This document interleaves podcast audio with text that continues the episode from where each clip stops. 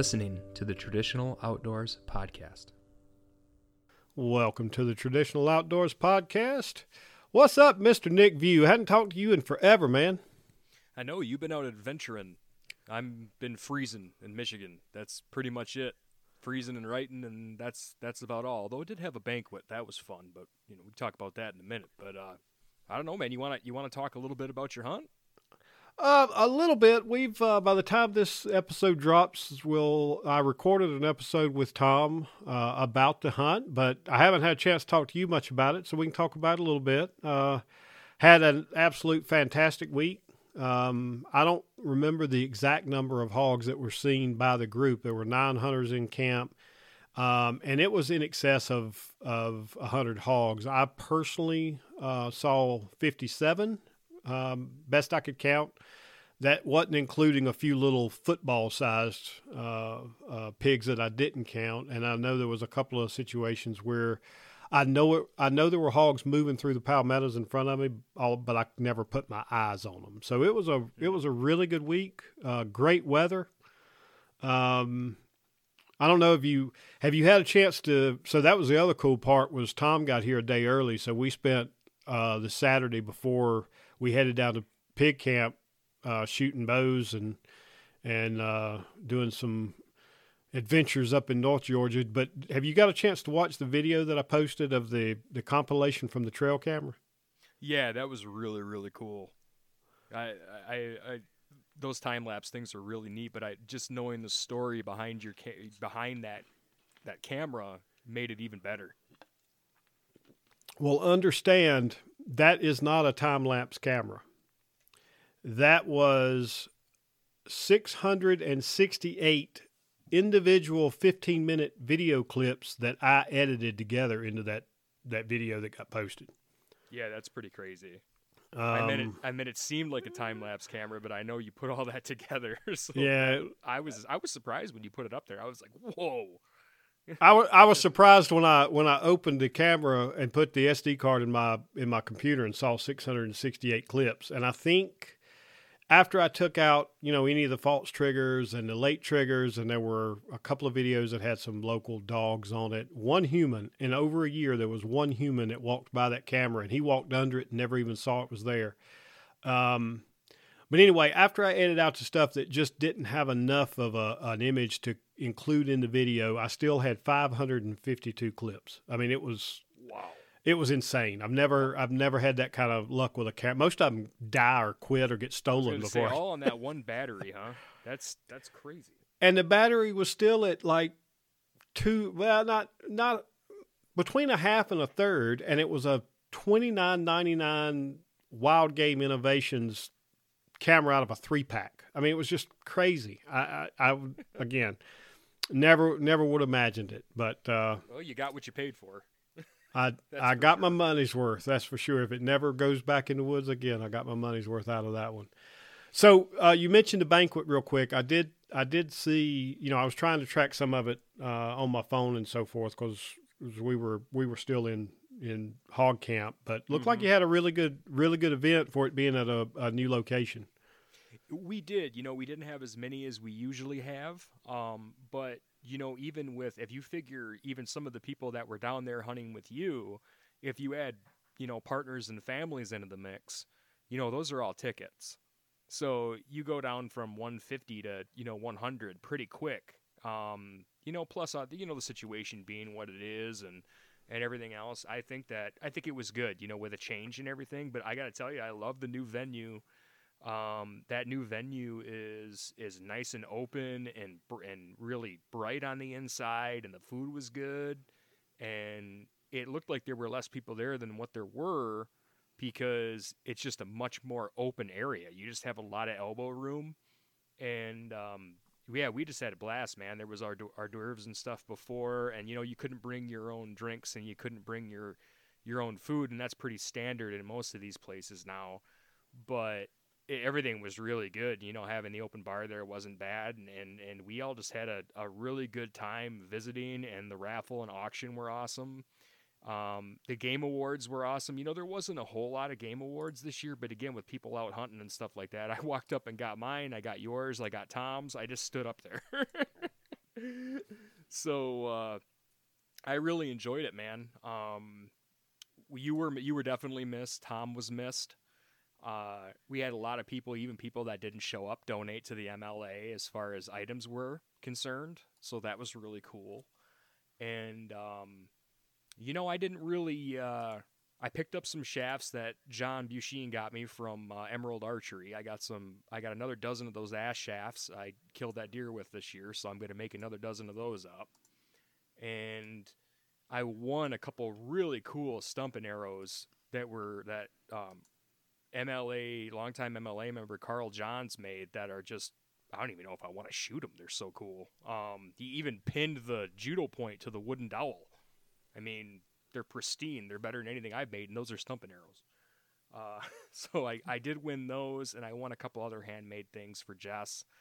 Um, even won a even won a crochet doll for the kids that one of our members' uh, daughters made. So it was uh, it was a good time, man. I, I really I really enjoyed it, and I'll look forward to it next year. And I love that it's only, you know, if we do stay there, only thirty minutes from the house or forty minutes from the house.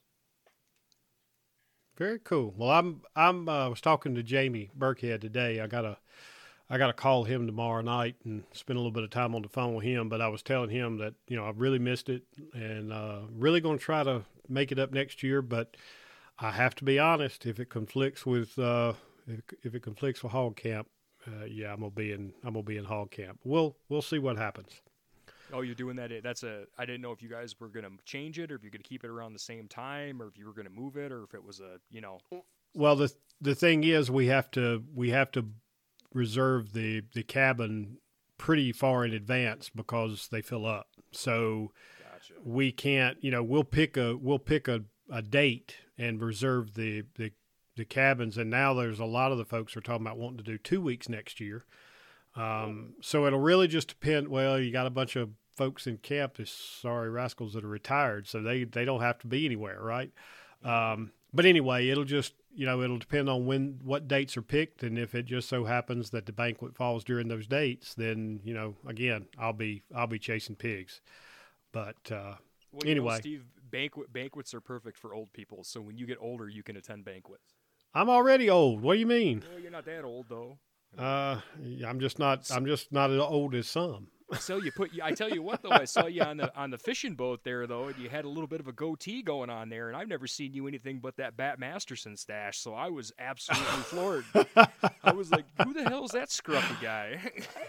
yeah, I'm trying to decide if I like it and if I'm gonna keep it or not. I'm gonna let it. I'm gonna let it at least get the length of my of my mustache and see what I think.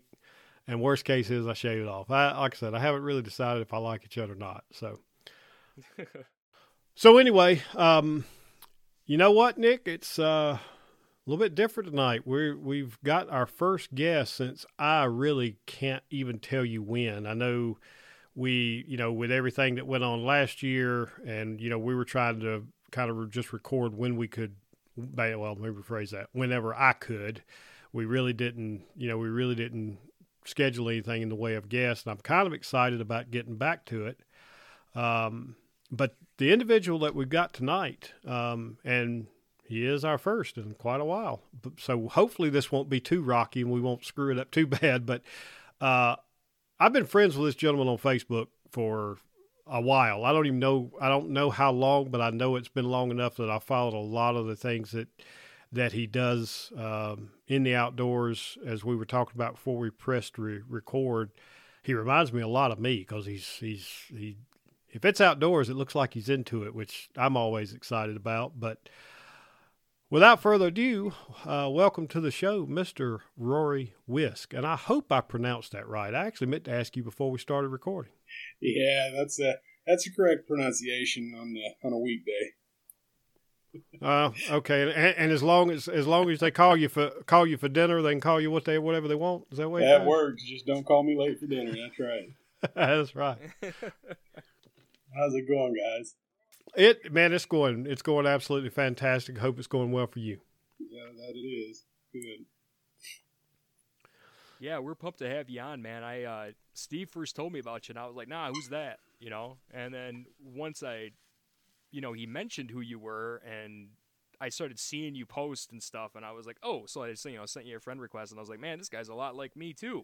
He even got a dog named Jada, like I got. I that uh, that kind of that kind of freaked me out. I, I, saw that on Facebook, and I go, wow, we're both Jada Jada dog owners. this is nice. Jada dog owners. We both fly fish, both hunt. I'm like, yeah, yep, that's right. This guy's a this guy's a kindred spirit, and so yeah, I was like, yeah, Steve, we gotta have we gotta have Rory on, man yeah, I totally agree. So we're we're just thrilled to have you. So Rory, I'm just telling you, I did not know that, and if I were you, I'd be a little suspicious. That sounds a little like uh, kind of single white female stuff, if you know what I'm talking about. If you've seen that movie, well, uh, yeah. a...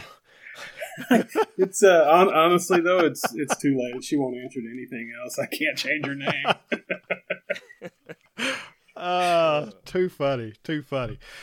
So Roy, I'll be honest. I, you know, up until recently, I would say that that the part that I've I've really enjoyed watching, you know, of your your Facebook posts and so forth is the the traditional bow hunting. So, you know, when did when, have you always been a traditional bow hunter, or did you kind of tran, transfer from modern equipment to trad, or what's the story there?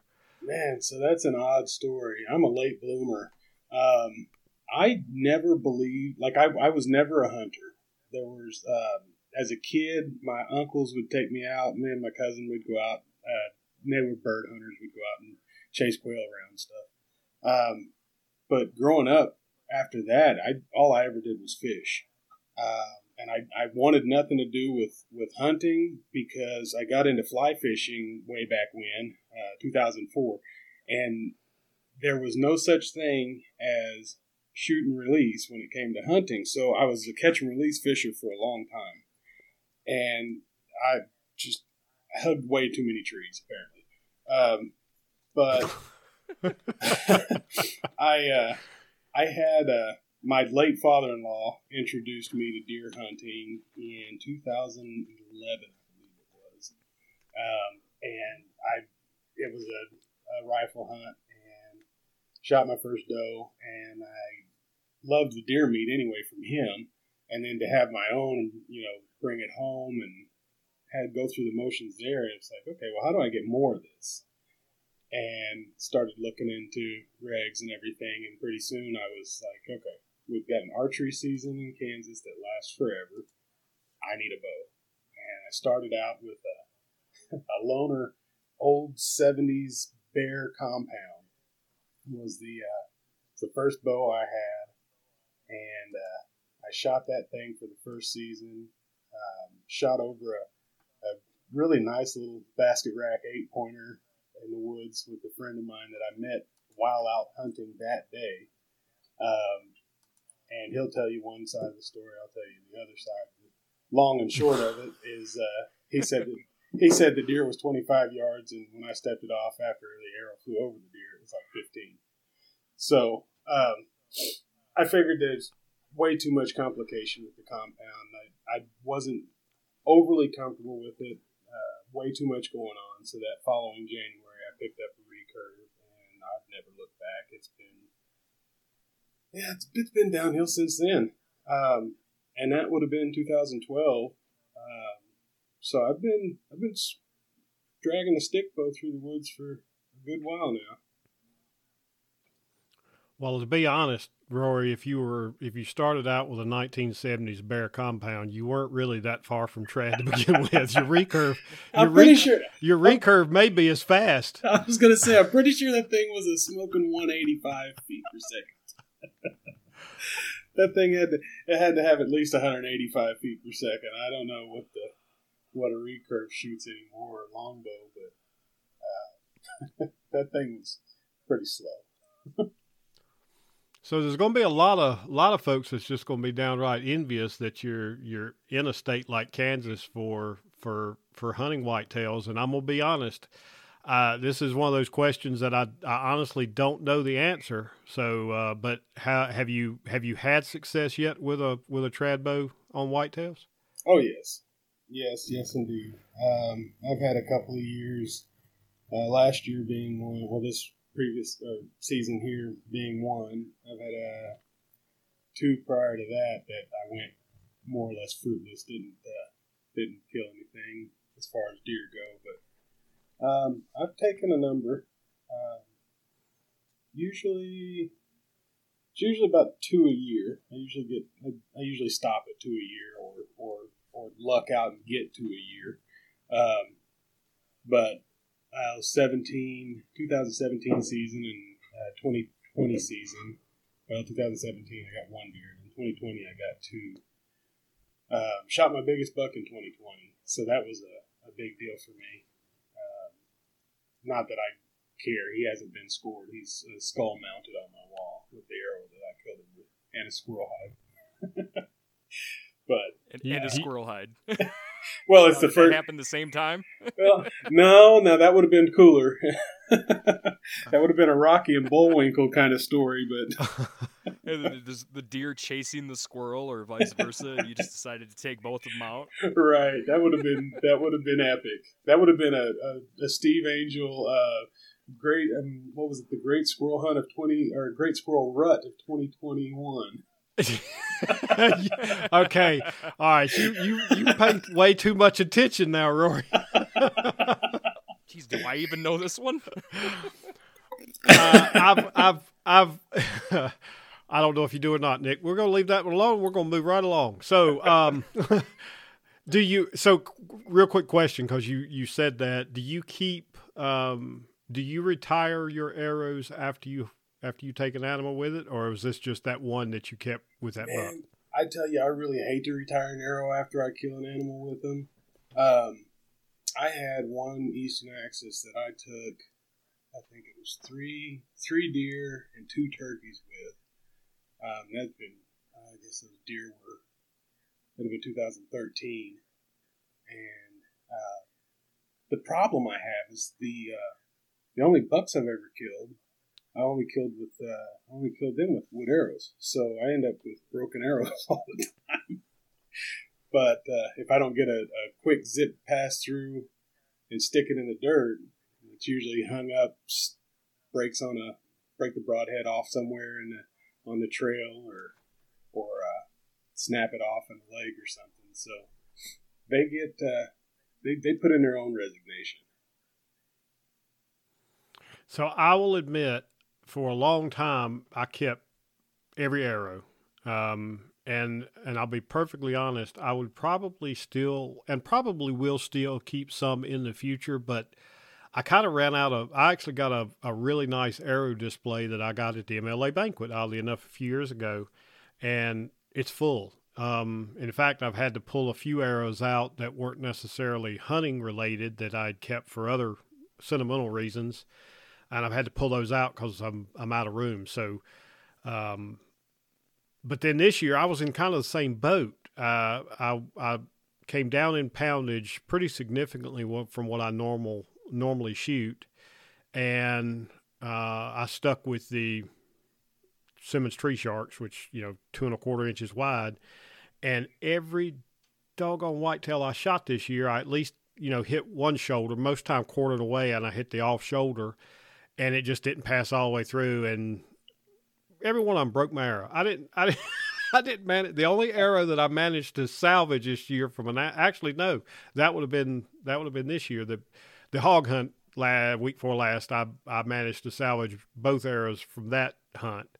Um, but I also dropped down to a, a cutthroat, so three to one ratio head, not shooting that really wide head again. But but I like I like keeping my arrows. I I definitely you know ear tab some that uh, I'll I'll never shoot them again. They're they're just they're just there for display. So, all right, without me ra- keeping rambling on. Um, yeah, I have to. I have to interject though for just a second. I am surprised to hear Sure. you step. I am surprised to hear that you stepped down to a to a three to one ratio head. I've, I've known you for the for the uh, the battle axes that you throw at animals, and uh, anything less would So, be the- The, the civilized. tree sharks. yeah, So, yeah. I just kind of feel like anything so the anything else is uncivilized. I'm I'm working on it. So I've got, in fact, that's one of the things that I, I mentioned. Jamie Burkhead, he's actually building me a second bow right now, um, and it's going to be 65. That's what I've asked, roughly 65 at 28. Um, and I, I'm I'm slowly building back up. I haven't decided yet. I think that's probably the bow I'm gonna hunt uh, black bear with in June, and it'll be I'll be back to my tree sharks. But I I dropped down to the cutthroats because on hogs, and you know as it turned out, I didn't I didn't get a shot at a very you know very large hog. But if I had, I I I just knew that I didn't have enough oomph to get that two and a quarter inch wide head through a shield of a big hog. So um, I found a guy that was selling some 160 grain cutthroats, got a real good price on them, um, and just built another set of arrows strictly for those cutthroats. And, you know, they worked really well. But yeah, I really like those tree sharks. I just, I'm kind of like Jason Samkoviak. I love a wide head. To, you know, I don't, I don't see a, a, a real downside to it, but with having to drop down in weight last year just because I didn't get out to shoot hardly any the whole year. Um, it just uh, you know it's it that's a lot to push through an animal, especially if you hit any bone whatsoever. Yeah, yeah, that makes sense. So where I was where I was getting ready to go with that, um, and it may it may be your your buck, but I'd like to hear your to date. I'd like to hear your your favorite whitetail success story. if it was the big buck, great, but sometimes it's not, right? Sometimes it's something unique that happens. So I'd like to hear what yours is. Yeah, mine mine's not going to be the big buck. mine's going to be a uh, November uh, November 15th and 16th of 2014. Uh, buddy and I, the guy I met in the woods when I was carrying the compound around, we became best friends. So we hunt together and everything else. But, um, well, not everything but anyhow, we were out at camp that weekend. Um, happens to be my birthday weekend. It's the 15th, and my sister's the 14th. Anyhow, it, it snowed the night of the 15th. We were in the tent and woke up to, I'm conservatively going to say, seven, eight inches of snow on the ground and on the tent. And we woke up, and Aaron goes, hey man, we gotta get moving. There's gonna be somebody over there in our spot. I said, dude, there's nobody driving all the way out here in this mess. And I slapped the top of the tent. You can just hear the sheet of snow slide off.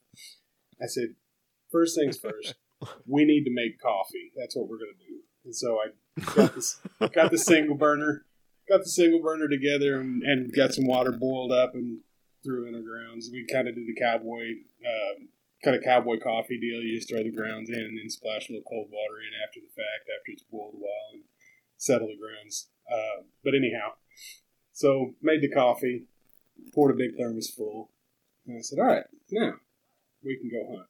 And so we got in the pickup and drove around across the river there, and went over to the access point and got there, and there's this little pickup there. And Aaron goes, I told you somebody's to be here. I said, look at the side, the side of that S10. It was just like a Chevy S10 little thing. I said, look at the side of the thing. It's duck hunting stickers all over the side. This, this guy's on the river. He's hunting ducks. He ain't worried about deer. Don't worry about that. I said, look, there's no snow. There's no tracks in the snow going our way. We're good. So we take off through the woods, and in that particular area, there were uh, we had two stands. We were hunting kind of static stands back then. I run mobile now, but um, we had two stands that were kind of in line with each other. You get to the first one that was about six or seven hundred yards back in the timber there. We called it the draw, and that was Aaron's stand. mine was southpaw. It was another hundred yards south of that one. So Aaron goes up his tree, and I go down the trail. Get down to the tree, climb up, hang my pack, grab my thermos out, pour me a cup of coffee, sit down, drink my coffee, Put the coffee cup back on the thermos, put the thermos back in the bag, turn around, and here comes a doe running through. She just right under the tree, stops out there at about 15 yards, and I've got her. I'm thinking, you know what? I'm going to drop a string on this deer. She's standing there looking back over her shoulder. I look back, and here comes this little basket eight pointer, comes just kind of slow trotting up there, and he comes and he stops three yards from my tree stand and knowing now what I know now, probably wasn't the best shot. But uh, at the time, I was shooting a Zwickey Delta and on a Doug Fir shaft, and I got I shot him, and arrow stuck in the ground. He takes off on his down through the snow, and he's gone. I've been in the tree stand about 15 minutes at this point, and I'm sitting there. Snow's still falling. I reach up, grab my thermos, pour another cup of coffee. I look back at my tracks in the snow from me walking up to the tree, and I'm like, okay, we're about 30 minutes in now. Yeah, I got about 30 minutes I can follow his tracks. And so I drink my coffee, finally climb down, and go tracking him and start. This was the best part of this whole story for me was the snow had continued to fall, and I could follow his tracks. But if I brushed the snow away between his tracks, beautiful little ruby red crystals would roll out from the snow, from the blood trail. And anyhow, I tracked him down through the woods, and it was about a, I don't know, 150, maybe 150 yards through the woods there. And I come up on this log couldn't figure out where he was. The end of the log had an antler sticking off of it, and so it had snow on it from me sitting in the tree stand letting him get snowed on. He'd been down for a while. Nice. so I That's awesome. I handled handled my business there. You know, dropped my jacket and rolled up my sleeves and did what you do when you you know field dressing and getting them all cleaned up. And it was kind of nice because I was working up a nice little heat, you know, and I got to wash my arms off with snow. I thought that was cool because I so in Kansas, yes, it snows, but very rarely do I get an opportunity to hunt deer in the snow, and even more rare do I actually get a, uh, a kill in the snow. So this whole situation was just just amazing to me, and if I could hunt the snow every year for the majority of the season, I would. Um, but Yeah, I actually want to back you up there. I, I agree. There's something about, and I know I get it a lot more up here in Michigan than you guys do, oh yeah, a uh, lot more. But I mean, we're you know you're looking six to a foot, you know, late season deer hunting. But I there's something about it. I I love it. I love hunting in the snow. it's it's incredible. And I don't. It is. It's a really different thing. Uh, vibe. I mean, it just it makes you feel like, wow, I'm a bow hunter. You yeah, know, I mean, because you're out there and it's cold, and you're and you're trekking around, and you're sitting for a long time out in the cold, and you know, you see all the tracks for where the deer are going, and you know, it kind of reveals a lot of things you can't see when it's warm out or even in the fall, and it's it's there's just something to it. And then when you come back and like you said with the coffee and everything, you're just like, I'm excited to have a cup of coffee. Um, I don't know. I just I just really dig it, and I'm totally stealing that line about the red crystals. it was great, man. It was so cool just to and it, like I say, it was the first time I'd experienced that, and I just to see that, just those those red crystals, just ruby red, just roll over in the snow, man. It's just too cool. Yep, my very first deer I ever shot was in the snow, and same feeling. Like I saw that, that, and just the spray, and I had never shot an animal with anything before, so it was like, oh, all right, I did what I thought I did, you know, like Right. confirmation, and like, man, my heart was up in my chest. Yeah, it was, it was awesome. Yeah. Well, well, here in Georgia, you get to hunting ar- in the in the snow a lot. The problem is it's always liquid. well, when I'm there, yeah, yeah, especially especially if Nick's there. I only come with the monsoons. Oh, jeez. But that's that that is that's very that's very very cool, Rory. I I have I have gotten to hunt. I've never gotten to hunt with traditional gear in the snow. I don't think. I'd have to think about it a little bit. I don't. I don't think. Well, yes, I did, but it was in Michigan several years ago in the UP, and it wasn't. It was really just kind of like snow showers. It really didn't accumulate much. Um, and I, I went growing up in North Carolina. I got to I got to hunt in the snow a bit there, but at that time, you know, it was uh, I was pretty much hunting with you know firearm once once gun season came in. So, um, but yeah, that's that's I, I, I was hoping you were going to have a, a, a story other than your biggest buck because that's what everybody typically always wants to go to, and I always like it when it's a story that doesn't include the biggest animal you've ever taken because right. yeah, I uh, I wrote an article about that buck, and that you know, it, I submitted it to uh, to TBM and they put it on their website, um, but it didn't make it didn't make it to print, which is fine by me. Um, I just I have a thing for writing and wrote about it and I thought you know what I, I shared it with a friend of mine. He says you know TBM accepts you know um, submissions and I said well, I didn't, wasn't you know wasn't real confident in it and I sent it anyway and they actually took it up so I thought that was cool. But yeah, I, and you can. yeah, and the- thing is, is just as many people, if not more, will see that online one too, dude. So Right. It's Right. It's, you, you should be proud. You should be proud of that, regardless. Sorry to cut you off there. No, absolutely I, not. I have have to look. I'll have to look for that. I've got to get your book.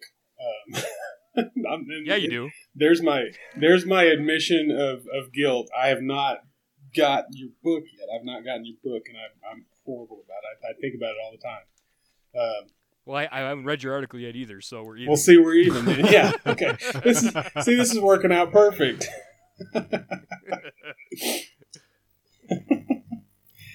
You'll en- you'll enjoy Nick's book. Everything that doesn't include something to do with me is really good. So I'm sure.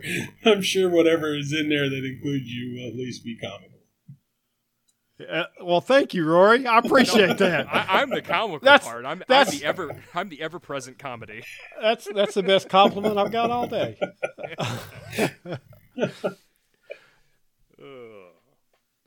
So I will say, and I, I have not read the article either. So I I I did not uh, I did not know about that. I'm gonna have to go find it. oh, Um, you'll be digging. It's in there way back in there now.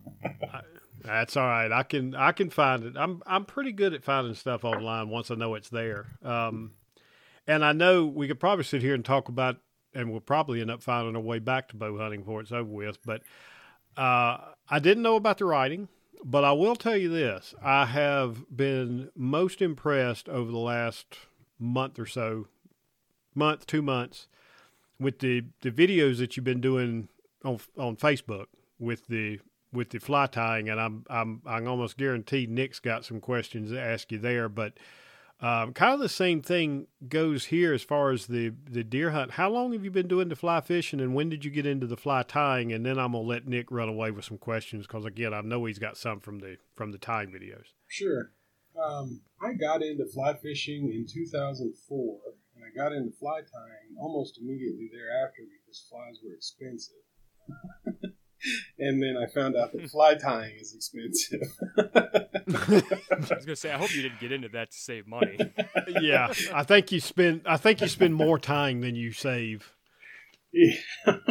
no, uh, it's it's kind of the same deal. Um, you know, you build a set of arrows, and you go out and you take something with it, and with one of them or whatever, or you go out and you shoot a, a 3D course and you you do well, whatever.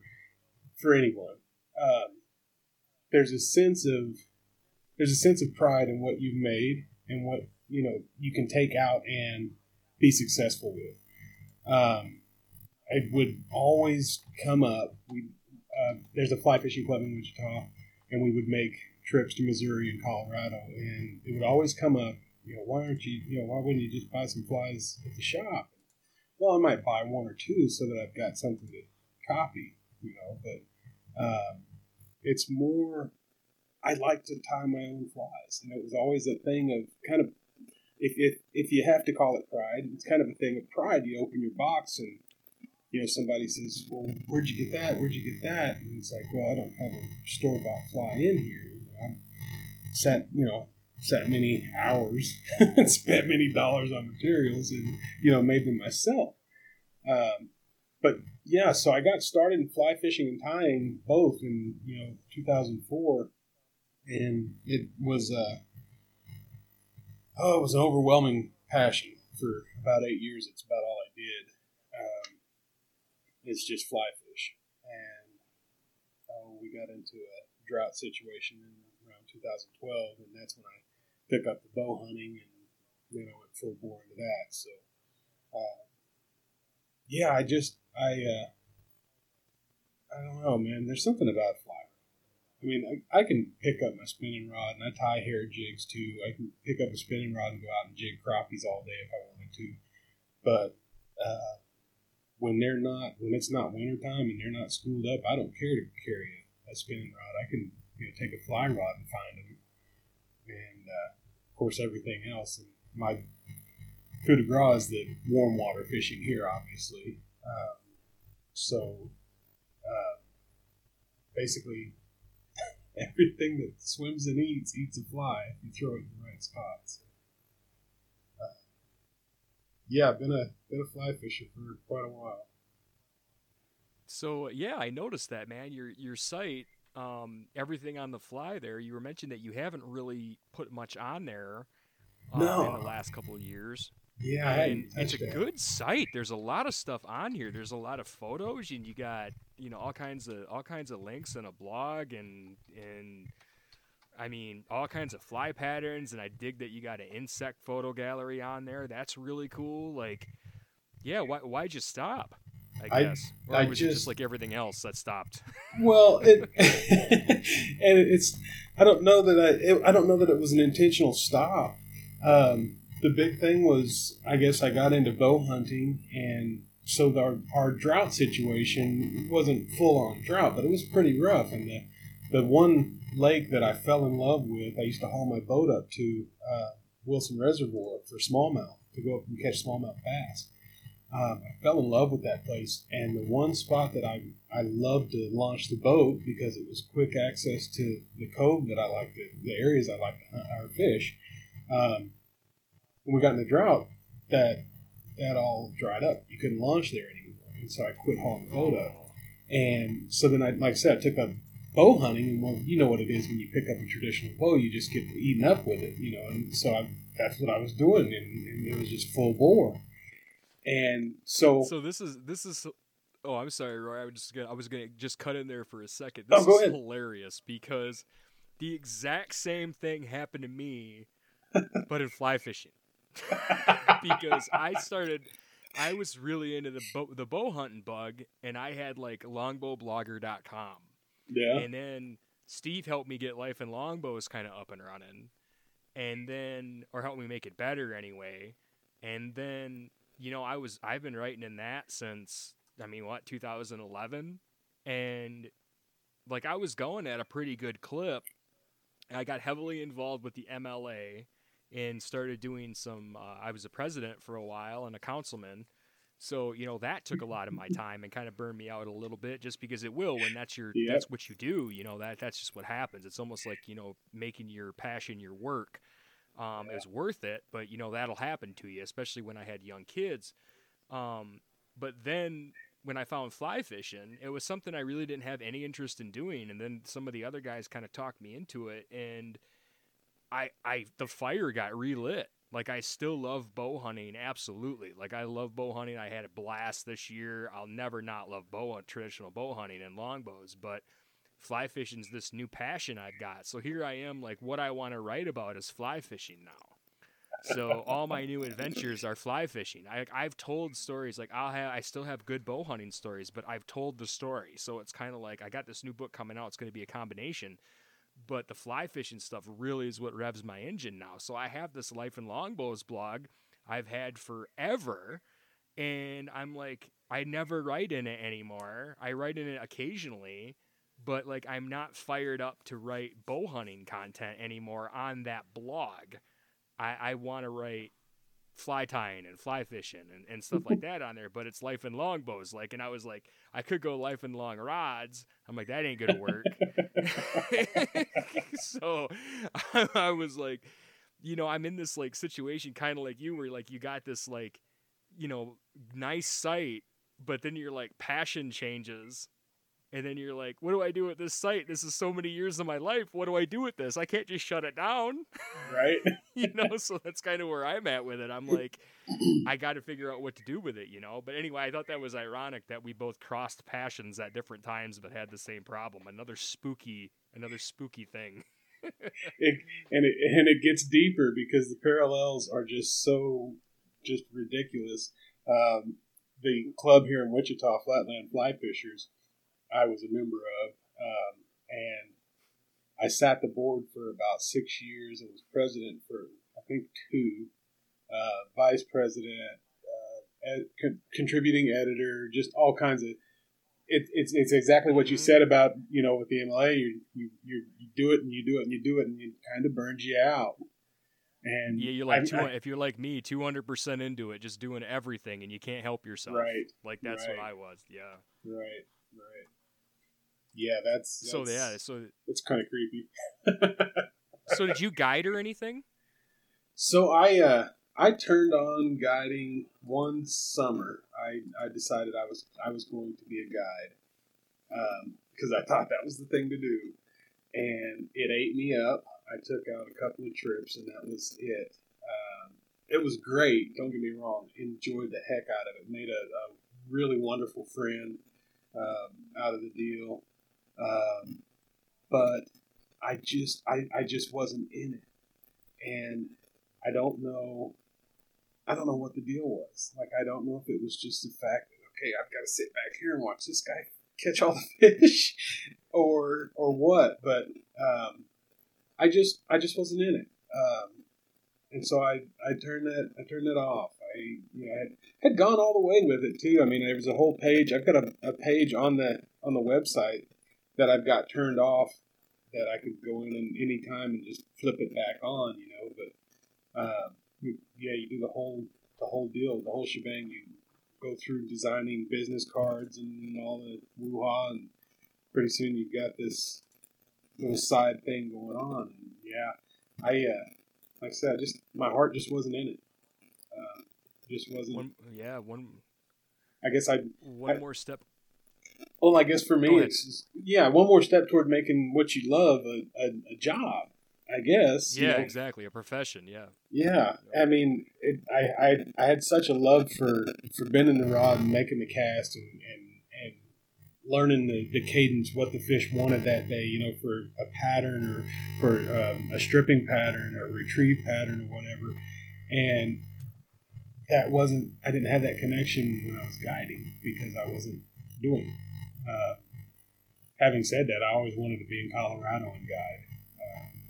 Um, that never happened, but I've got you know friends out there that are and you know are guides and have done that for years now, and uh, they love it. I mean, they live a great life out there. They in their downtime, they're up and down the, the riverbanks, and they're just they're after big trout. And I mean, that would be awesome, but I just don't know that my heart would be in it if if I wasn't doing it for for the love of what I want, for what for what I feel. You know, if that even makes sense. Careful, I- care, careful, careful about turning your passions into a job sometimes. Yeah, the- I've seen that with you know I've seen that with a lot of guys and or, and, and women as well. I mean, I see it all over the place. You know, you, somebody's got a, a, a passion for something, and all of a sudden they make it a uh, they make it a profession. I mean, it's one thing to make it a, a, a say a kind of a passive line of income, but to make it what you do, it just for I don't know for a lot of people it just eats them up and. I don't have a desire to do that. Yeah, I, I feel like today to break in and do any of that stuff too, you got to be out there so much with the content and the and just constantly Oh, self yeah. promoting and trying to pick up advertising and Yeah, and I couldn't even else. Imagine. just I, I'm same here. Like I, I- if that if that's what the outdoors became for me, I just hate every second of it, and I just do something else. I mean, Yeah, the- honestly, the energy it- the energy Mhm. expelled on it right at this you know in this day and age the energy you have to expel to keep yourself exposed and keep yourself out there.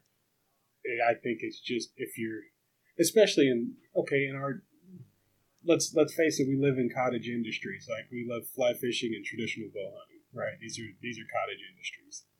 These aren't you know these aren't nba these aren't nfl these aren't uh, this it's not modeling. You know we're not on the world stage so to speak but we're you know and what we do is just it's it's such a unfortunately they're they're just such small niches that you're mhm.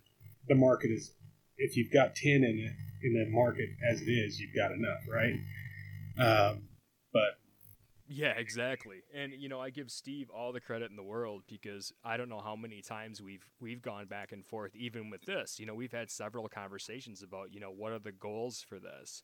Right. And you know, we're still I believe we're still doing this cuz him and I love to do it. We just enjoy it. There's plenty of podcasts out there for fly fishing. There's more. I feel like the traditional bow hunting podcasts are growing up like weeds all around. There are a million. I mean, when we first started this, there was like two three. Right. You know, now there's a Yeah. bunch of content. Yeah, but I've I've got an edge. I just Me? I no I know. I mean, I've, I've I've just got a face for podcasting. So, you know, I, I I hesitate to agree with you on that. for for sake of this call being terminated. uh, yeah. Cut him off. Uh, no, but you know, I I told Steve, I'm like at one point I was like I argued with him. I was like, you know, we need a, you know, when things were when we first started and we had to pay for stuff, you know, we should have a, a Patreon. We should do this. We should do this. This is what everybody else is doing. Steve didn't want to do any of that, and and I was like, all right, well, okay, you know, you don't want to, and and you know, we've we've we haven't seeked you know partnering or anything like that. Like we just do this because we like to talk about the outdoors and meet people like you Right. um, and that's kept us going. Uh, otherwise, we we just shut this thing down a long time ago. I think. well, that that and in all fairness, and and I know that's not where you were heading with this, Nick, but I mean it it, it kind of fell right in my lap there. But I mean, you know, David and Tracy over at St. Joe's have just been phenomenal, and you know we've had Mhm. we've had some other people that have that have that have reached out and stepped in and sponsored some episodes and so forth. But David and Tracy have just they've been there since the start, and you know it's. uh Let's just say, uh, with the with the excess money I have left over at the end of the year, I might be able to pay my water bill one month, um, and that's a lie because I'm actually in the hole. But I mean, they they, you know, they they have definitely helped in ways that I can't even begin to, to, to say thank you enough for. I mean, they're just they're great people. So you just heard it. Go check out St. Joe River Bows if you don't know who they are. If you do know who they are, keep them in mind for your next bow. But Dave and Tracy have really they've been they've just been phenomenal. But I get what you're saying, Nick. We the thing is we're not and I'm I'm sure not doing this for the for the money. If that was the case, yeah, we'd have I'd have, I'd have pulled the plug a long time ago. There's not a lot of money in podcasting, folks. Um, but the flip side of that is, you know, especially, and I'm not, I'm not, I'm not, putting down any other show. There's some good, there's definitely some other great podcasts out there, but that's one thing that that I think Nick and I both have have prided ourselves on a little bit is we get to have great conversations with folks like you, Rory, who you know. Um, you know next next next year you may be you may be you know doing your own YouTube channel or whatever um, and a lot a lot more people would know you. But I mean we haven't we have purposely not tried to track down just the the big names. In fact there's a lot of big names even in the traditional community that we just we haven't had on the show because they're you know they're they're on every show. And that's not what we wanted to do. We wanted to have great conversations with people that were like us people like you. So, you know, once again, I appreciate you not just re- not just agreeing to be on the show, but actually being excited about it. I mean, we we really appreciate it. Well, you can have to key that part in about me being excited about it. I, I, I, I admit I was a little starstruck when you called. Yeah, Wow, Then- you're then- starstruck easy then. yeah, very very easy, very easy. Cheap date. Do you, Oh. do you, Cheap do date you- over do here. you, do you, do you get excited when a bill collector calls you too? Because that's about the level I feel like we're at. I mean, No, not the, it's not the same. It's not the same. well, good good to know. At least you didn't hang up on me. So you know, but uh, back back to your fly fishing there, Rory. Uh, I noticed that you, uh, um, what what is your? I mean, obviously you have a ton of stuff on the site, you know, for tying and everything like that. But but what kind of fishing do you like to do the most? Like uh, uh, Steve and I just did a part one and part two fly fishing.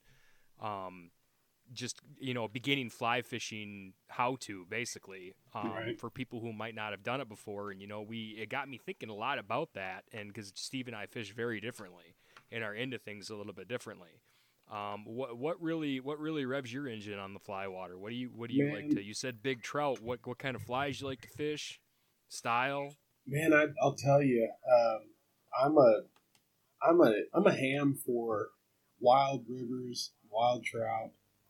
Um, but living in Kansas, where I'm at, I'm, I'm centrally located. I'm in Wichita. You know, we're South Central Kansas. We have no wild trout rivers. We have no wild trout. Um, but outside of that, when I when I can't be out in the mountains chasing wild trout, um, which is very rare that I get to go. Um, I am. I'm a meat thrower, man. I, I want to throw a big bait fish pattern and, and try to hook just some nasty largemouth, hook into some smallmouth bass, largemouth bass, um, white bass, wipers, uh, the hybrid white white bass striper hybrid, um, and the occasional stripers up at Wilson. Um, but I man, I I like catching just a, a, a mean fish, but at the same time, uh, it's not a rarity to catch me with a four weight rod chasing bluegills or, or crappies or I just I just like to bend to the rod, man. I like to hook into something. I like to have a good time. Um, I'm my I guess my bread and butter is warm water because that's where I'm at. Uh, you know, that's that's mm-hmm. That's what I'm surrounded by, um, and I love it. I mean, I can't I can't get enough of it because it's so accessible. But you know, card could be flipped on the other side. If I lived in the mountains, it'd be the uh, you know it'd be the opposite, and I'd be like, oh, every now and then I like warm water. But, uh, I don't. I'm just. I just like Yeah, to. man. I just like to hook up, man. I like. I'm. I'm a. I'm a fly rod guy. I love it. I just.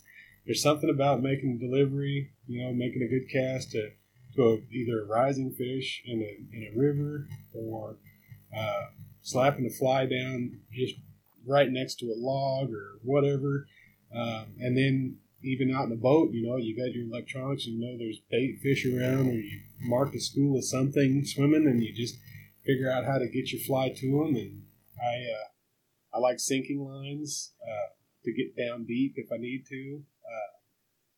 I just I, I like it all, man. It's just it's there's just so much of it that it's hard to say this is what I love about it. You know what I mean? Uh, hmm totally, I, and I, I get what you're saying too about you know eh, you're kind of formed by the water you live by. I mean, I'm, I'm I live in a lot of small trout, you know, in the middle of a lot of small trout water. Um, Yeah. And there's some big steelhead fishing, and there's a lot of other of that going on here too. So I, I can't really.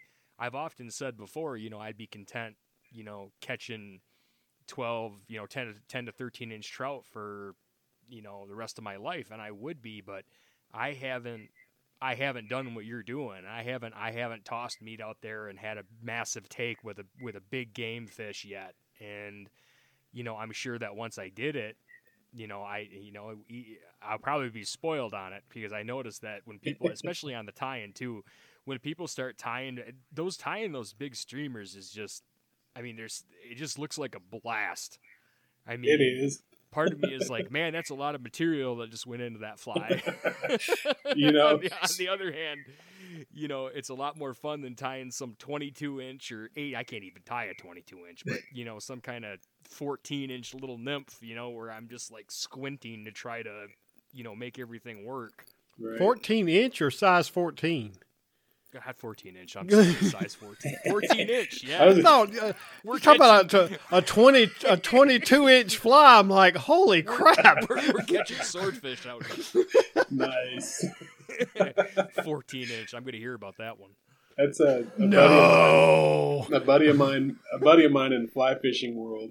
Um, one of the one of the jokes we used to throw back and forth was see how much how much crap you could tie on a hook, and that was that's kind of where that all kind of came from for me. Was just sometimes you just end up putting way too much stuff on a fly, and I've um, there's some guys out there that are tying phenomenal phenomenal fly tiers that are tying some flies that you hollow flies, the bucktail hollow flies. Um, uh, Gunnar Brammer is one of the guys, and I I, I don't mind name dropping because it's what I do sometimes. But um, Gunnar Brammer is a, a guy on on YouTube.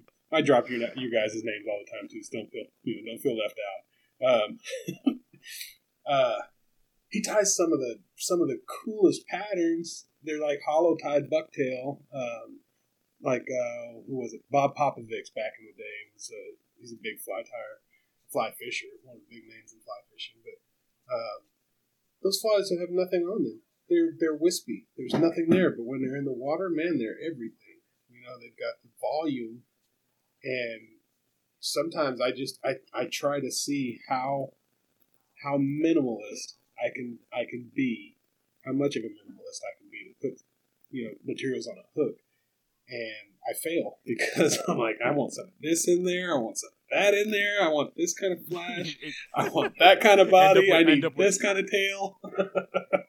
End up with a small bird. Yeah, absolutely. I've got I've got flies in my box when. So it's funny you said that because back when we started chasing northern pike over in one of the lakes here in, in the state, uh, it's the only state, uh, only lake we have northern pike uh, in.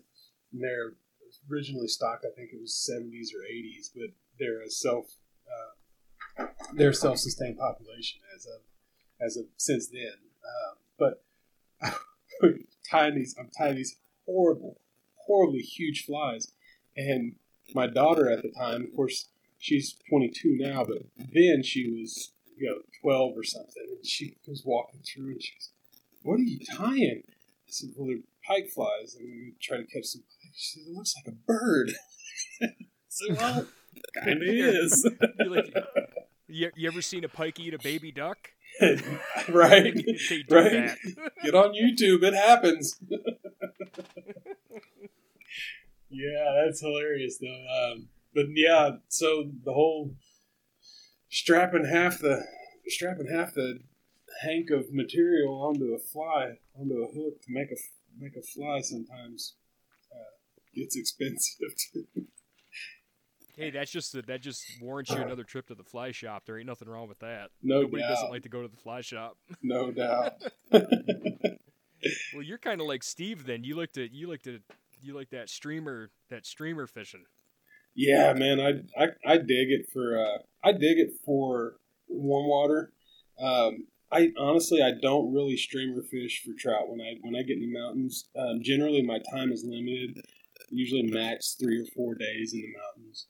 Um, but my my uh, my bread and butter in the mountains is is dry fly or soft hackles. Man, I love to swing a soft hackle. If uh, There you go. if nothing's if nothing's hatching, no bugs up, and nothing rising, I will swing a, a soft hackle pheasant tail all day if I have to, for however many bites I can get out of it. See, I've been telling Steve, that's where it's at. There's something there's something awesome about swinging soft hackles. So, Yeah. I, and I'm telling, and I'm telling you both, you need to get down here and get on the tailwater of the Chattahoochee, Chattahoochee, and start knew it. swinging and and start swinging, and and you get a, a a trout that just hammers a streamer. And I'm telling you, it's a different experience. Now I get it, and I, I still like fishing streamers even on smaller streams, but in in in in the the tailwater of the hooch, it's man, it's just a lot of fun, especially when a, a decent sized trout hits it because they hit it hard. They do. Uh, I don't know if it's I don't know if it's because they're afraid somebody you know another trout's going to get it first or what, but yeah, we uh, uh, we would make trips over into Missouri, um, over below Table Rock Lake. Um, the stretch of river there they call Lake Taneycomo, and it's it's uh, they've got Shepherd of the Hills hatchery up, up top of the dam there, and uh, they have huge brown trout, huge brown trout in there. Um, of course, there's rainbows as well.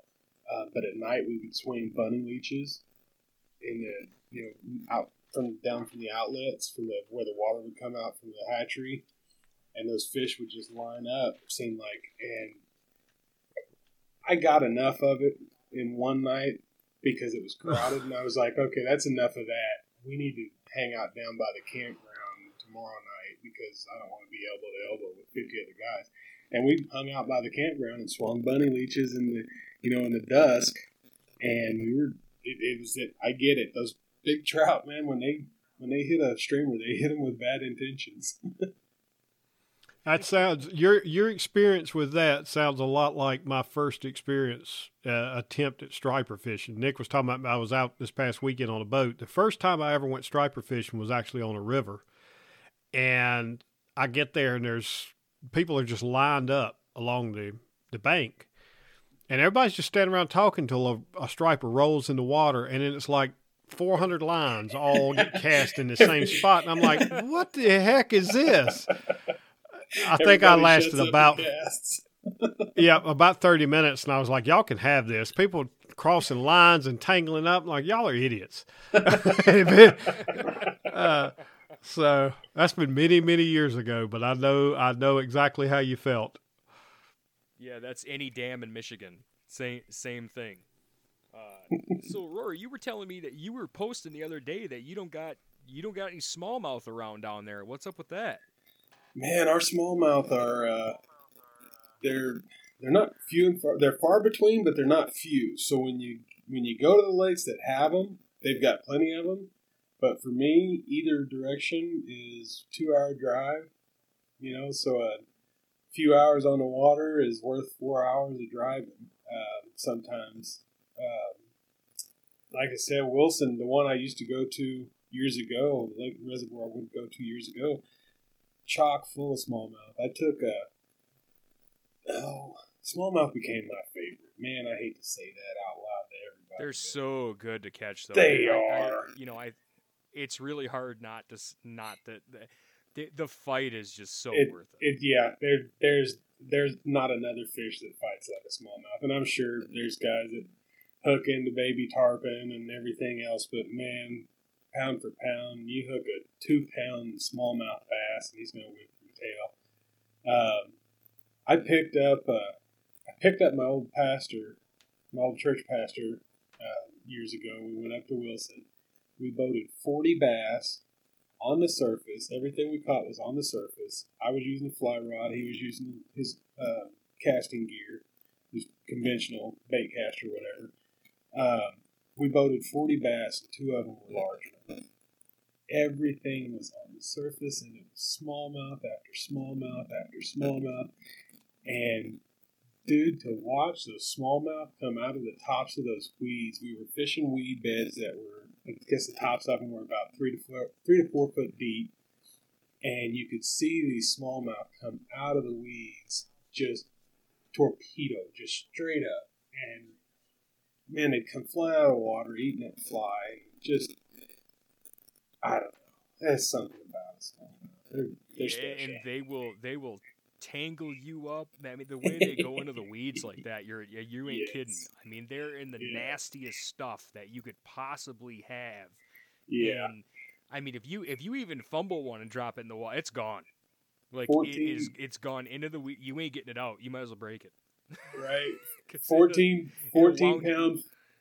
I'd always use a 14 pound fluorocarbon tippet for, for fishing them like that because I knew that, you know, it, would, it was strong enough that it wouldn't stretch. And if they come across the top of those, I don't know what those weeds were, but they'd come across the top of 9 out of 10, I'd cut through those weeds with it. But yeah, I, man, they're, they're tenacious. They're, they're, they're just fighters. They just give yeah, I don't care what got. I throw at them either. Yeah, it doesn't really matter. That's just ugly fishing. That's just fun. Pure yeah, yeah. I mean, yeah. Just, you know, bo- box of buggers. That's all you need. Yep. That'll hold you over. I, I mean, I've done that. I've smallmouth fished for six hours. I mean, just you know, and by the time you're done, your shoulder hurts, and you know, you're just like, man, what a day! You're all sunburned. yeah, know, It's hard to stop once you get started. It is, especially if they're if they're biting, if they're active. It's yeah, shutting me off. You get you give it up. we're in the boat together. You yeah, just give it up. We're we're here, buddy. I, I've been trying to get Steve to come up here one of these days to one of these days to smallmouth fish. And same thing, if you ever get up here, you know, let me know because smallmouth fishing. I mean, we got we do have a lot of great smallmouth fishing, large and smallmouth fishing. We got a lot of everything here. I mean, obviously it's Great Lakes State, but you know, our uh, the smallmouth is just you know, there's plenty of places, and it's great. And not everybody does it either. Well, see, So and that's what I It's that's what I, what I really want is some smallmouth in rivers. I want some river action smallmouth. Um, just I love moving water, and mhm. and to, to put a smallmouth in a river, I think would just that would just be that, that's that's cupcakes, man. That'd be the best. like, give me some yeah, when you icing. don't have to do all the. When you don't have to do all the work, and you can let the river do some of the work, that's a lot Right. better. I think. Right. I- I- you know, I, I sit there and I, have stripped a couple times where I've had slack water and just been like, oh, "How do people do this? This sucks." You know, just sitting there. I'm like, if I don't get it in the first two pulls, that's it. You know. Right. but, Well, see, and that's the anyway, yep. the magic of the magic of moving water for me is I I I, I enjoy reading the water and trying to figure out where a fish is going to be. You know, that's Mhm. uh, that's what that's what gets me when I'm in the mountains is I can, you know, I, you, anybody can walk up to a river and start casting a line, but to to just kind of look over a river or a section of water and try to figure out how the water's moving, where the fish are, where the hydraulics, how the how the water how the water's moving. Just like okay, yeah, we all know the water flows from you know upstream to downstream, but how the water's moving? Is it moving around boulders? Is it moving around log jams? Where are the hydraulics? Where's the you know as it comes over a, a boulder in front of the boulder on the upstream side, there's probably a fish laying right there, as well as you know three or four in the pocket behind the boulder. You know, just I like reading the water and just I, I'm, I'm a puzzle person. I want to put the pieces together and figure it out, crack the code, and catch the fish. you know, You just described the exact spot where I usually end up losing a woolly booger because it it, it it gets down between the rocks and I almost lost a phone like that two summers ago. So down Oh, between no. the rocks. Yeah, the phone that's I'm more on. that's more expensive than a woolly woolly booger. yeah. Well, Roy, we uh we we've kept you a, a good while. I will say a couple things, and and we're gonna let you go. One, uh, I'll say the same thing that Nick did. If you're ever wanting to head south and and get into some some uh, East Coast mountain trout or tailwater trout, you got an open invitation. Would love to have you. And Nick, I'm gonna make it up. I'm actually still planning on trying to make it up sometime in May this year. So. Um, that's probably the earliest I'll be able to make it. I don't know if that's if that's small smallmouth weather or not, but that's still the plan. So That's awesome. I'd, I'd love it.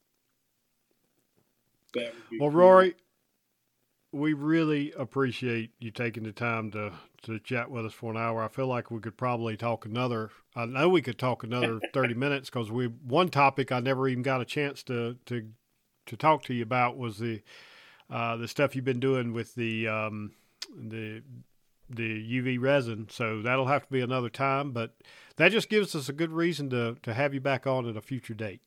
Good deal. That sounds good to me. That uh, that yeah, that's a topic in itself. Just like you said, about a about a half hour topic. kind of yeah, that's uh, there's a lot in that. Well, maybe we uh, maybe we get a little bit further into the year. We'll uh, we'll bring you back on here and we'll talk about I don't know prepar- preparations or what we've got planned for uh, the 2022 fall season, and we can have a chat about some some UV resin flies and who knows what else we'll get into. But we'll definitely love to have you back on. We've had a lot of fun. Sounds Definitely. good. Sounds good, gentlemen. I did. I absolutely enjoyed it. Uh, you already know how I feel about you know about the old starstruck phone call. So to be on uh, be on with you guys, I kind of feel like I made it. Ah, you're being you're being a bit you're being a bit silly now as far as we're concerned, but we've really enjoyed you being on. We really have, and would love to have you again. And for everyone for everyone listening, we hope you have enjoyed this episode, and we will have something for you again in a couple of weeks. Take care, all.